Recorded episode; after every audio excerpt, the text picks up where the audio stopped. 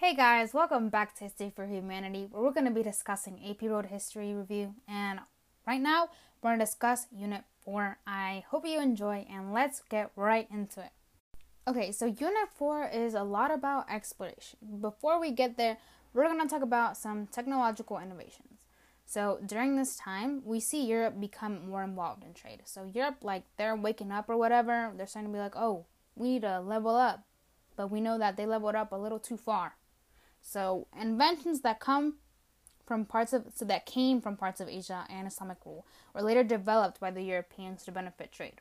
Inventions like the compass, caravel, astrolabe, and lateen sails were all further developed and utilized by Europeans to improve long distance navigation. As the 16th century approached, Europeans became more interested in trade routes like the Indian Ocean. And due to Columbus' discovery of the Americas, Europe became the way for Afro Eurasia and the Americas to connect. This helped empires like England, Spain, and Portugal to establish themselves as maritime empires. We see these countries start to develop their technology that was a mixture of Greek, Asian, and Islamic efforts. Al Andalus, which is now present day Spain, was key in helping spread Islamic ideas to the rest of Europe. Before this time, Europe was not really involved in trade, but with the help of people like Prince Henry the Navigator, who founded a school for navigation and funded many expeditions, trade became more sought after with the rest of Europe. But something about Prince Henry, he would not literally he would not get on the boat and travel to the Americas. I don't know why they gave him that name. Literally, he just made a school. That's it. I mean, yeah, pretty cool, but at least do some exploring. Make your name proud. But, anyways, advancements in astronomical charts allowed for sailors to navigate more confidently since their charts were more accurate. Because of the rise in technology, it was easier for Europe to rapidly expand and participate more in global trade, which allowed for quicker trade and more goods to be traded and also heavier cargo. The introduction of gunpowder from China was also like extremely helpful to the Europeans, especially during their time of conquest. Okay, guys, so I'm sorry for like the helicopter in the background, but let's talk about exploration, causes, and events. So, exploration was just starting to gain traction in Europe. Their desire to obtain spices and other goods from Asia was one of the key motivations behind it. You can remember the reasons with God, gold, and glory. Conquest resulted in more wealth for European countries like gold and silver, which helped mercantilism. And mercantilism was basically when countries tried to sell as many goods as possible but buy the least amount because of the belief that there was a set amount of wealth and to become more wealthy you had to have more of that set amount, you know, of that gold and silver. And during this time, religion, specifically Christianity, sought to convert the indigenous people since it was considered you know, Christian duty to seek new converts. But like I said before, Portugal in the beginning was the leader of exploration. They had produced explorers like Bartholomew Diaz, who traveled around the Cape of Good Hope and stopped going eastward because of fear of mutiny. We also see Vasco da Gama, who landed in India and claimed some land for Portugal. The Portuguese had control over trade in African and Indian coasts and ensured their control through the building of outposts and to establish monopolies. The first to travel around the globe goes to Spain with the travels of Ferdinand Magellan when they sponsored Columbus and when they sponsored Columbus expedition. It attracted European countries mainly because they had seen the wealth of the Aztec and um, Inca empires and they're like, you know what, let's snatch that. But we also see France, and they want to take a look for themselves. So they sent Jacques Cartier on the search for a northwest passage, which is a sea route between the Atlantic and Pacific Oceans to get to the Arctic Ocean and ended up sailing to the U.S. northern border and claimed part of Canada for France. They also sent Samuel de Champlain, who realized America had lots of resources, meaning going to Asia was pointless at this point if they were going to go to America instead. So they established the colony of Quebec, where instead of finding gold, they found profitability in the fur trade. It is also important to understand that the French had better relations with the Native Americans because instead of being greedy and demanding for land, they actually traded with them. They actually built a relationship and they were not going to be like, give me this, give me that. But let's move on to England for a bit, where they sent John Cabot to also find the Northwest Passage, but instead he found Newfoundland. Newfoundland, Newfoundland, really creative, I guess. And he claimed some lands for England. The turning point for England is when it came to land was their defeat of the Spanish Armada. Spain's naval fleet, which allowed England to expand their colonies. At the same time that Quebec was being colonized, the English founded Jamestown, England's first successful colony and was named after the king, King James I.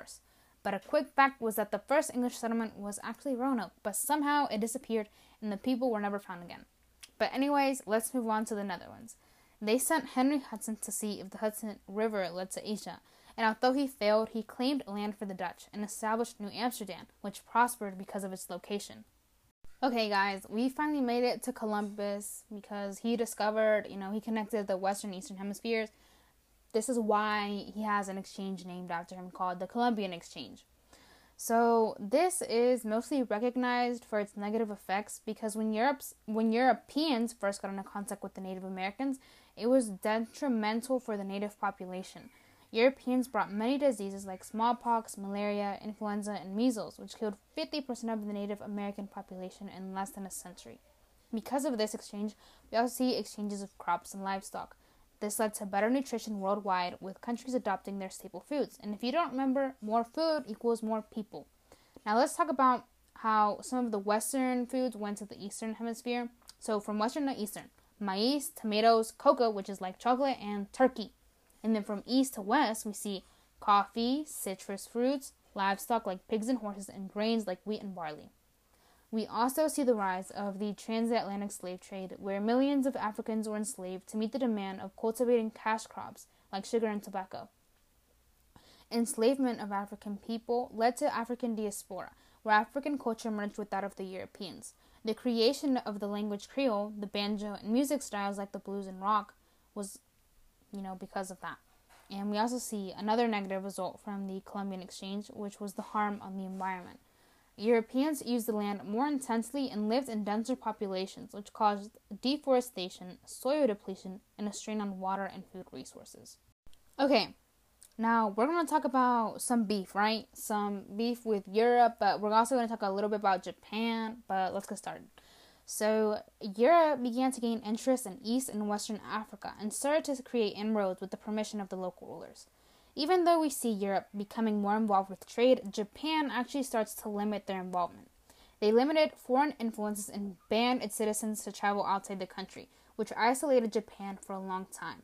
Not only did Japan do this, but China as well, who later reversed this and reestablished their role in global trade.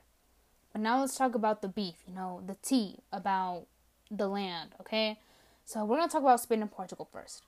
So they had a lot of problems. So, you know, they're like making up and they're like, okay, let's make this Treaty of Tordesillas. So essentially, Spain gained all the land to the west of the meridian running through South America, and Portugal had all the land to the east. We also see Britain versus France. And because of the land disputes, they lack they like they would not make up. They just made a war called the French and Indian War. It was Britain against the French and Native Americans like the Iroquois. Britain won and drove out the French from Canada. But let's bounce back to Spain. So we should discuss how they maintained their power. So they established encomiendas, in which encomenderos forced the indigenous people into coercive labor. One way the crown rewarded the conquistadores by, was by giving them grants of land that they could grow food, and this established the hacienda system, because the conquistadors had children with native women, they had developed a social hierarchy. So we see at the top the peninsulares, which were Spanish, born in Spain. So both parents were from Spain. They were born in Spain, sorry. I was talking about Creoles, right? The Creoles, they were born in America to Spanish parents. But the peninsulares, the top, the top, they were born in Spain and they're Spanish and they came to the Americas. Then, after Creoles, we see mestizos, which were Europeans and native descent. We see mulattoes, European and African descent. Then we see Africans, and then we see Native Americans. Now, this system created social hierarchies and lots of social division and later conflict. So, the journey to the Americas was one of the worst experiences enslaved people went through, which resulted in lots of death. This journey was known as the Middle Passage, where captured slaves were crammed to get to the Americas, and although there were many uprisings, many were not successful. The demand for slave labor changed the demographic of Africa. There were more men being taken, meaning there were more women in Africa. This resulted in polygamy becoming more common. Okay, let's go on back to maritime empires. We're gonna talk um, a lot about war in a bit, or just conflicts in general. So let's start off with the commercial revolution. Which was not really a war, but it affected everyone around the globe. The key factors that drove the revolution were the development of European colonies, new trade routes in the Atlantic and Pacific, population growth, and inflation. One thing to remember is that because of inflation, there was a dramatic increase in prices that was known as the price revolution and was paving the path for the future revolution to come. Because of the rise in the global economy, joint stock companies were formed to share risk and hopefully profit.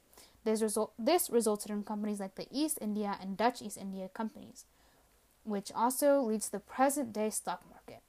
The Dutch were the ones who most profited from this, while England and France, who invested a lot of money, were into financial bubbles that promised a return of investment, but they weren't successful, which led many to bankruptcy.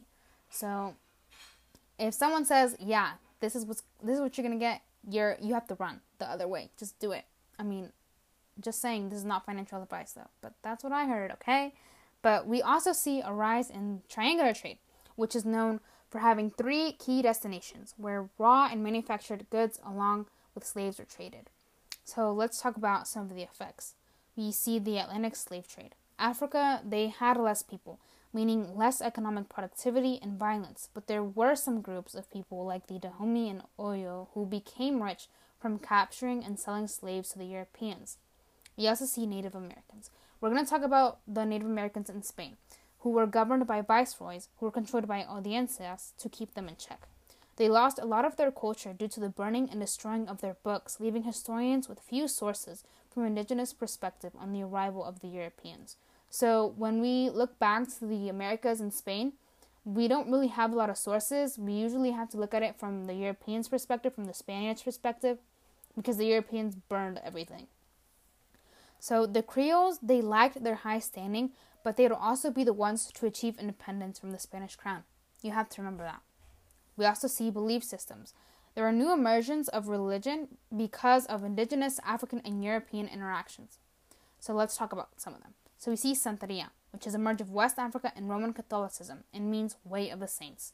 We also see Vodun, which is West African spiritualism in the Caribbean and means spirit or deity.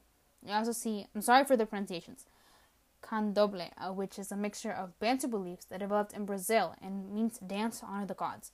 And the last one is La Virgen de Guadalupe, which, if you know the show, you should know who this lady is. So, Virgen de Guadalupe, the Virgin Mary, but it's a mixture of indigenous beliefs and Catholicism and is known to perform miracles. You know, she's known to perform miracles. Miracles, sorry.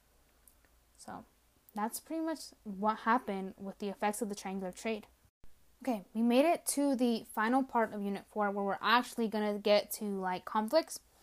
So this is basically called like internal and external challenges to state power. We're going to see a lot of disputes between people and nations. So let's talk about, you know, up first we see Queen Ana Zinga versus the Portuguese. Okay, so the queen of present day Angola, which is Queen Zinga, Queen Ana Zinga, saw the threat that the English and Dutch settlers faced, so she decided to form an alliance with the Portuguese for protection.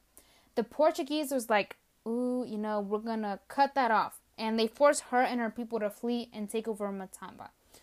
But you know what? She's like, no, you did not just do that to me. So to take back control of her land, she created a rebellion and instead allied with the Dutch to drive out the Portuguese.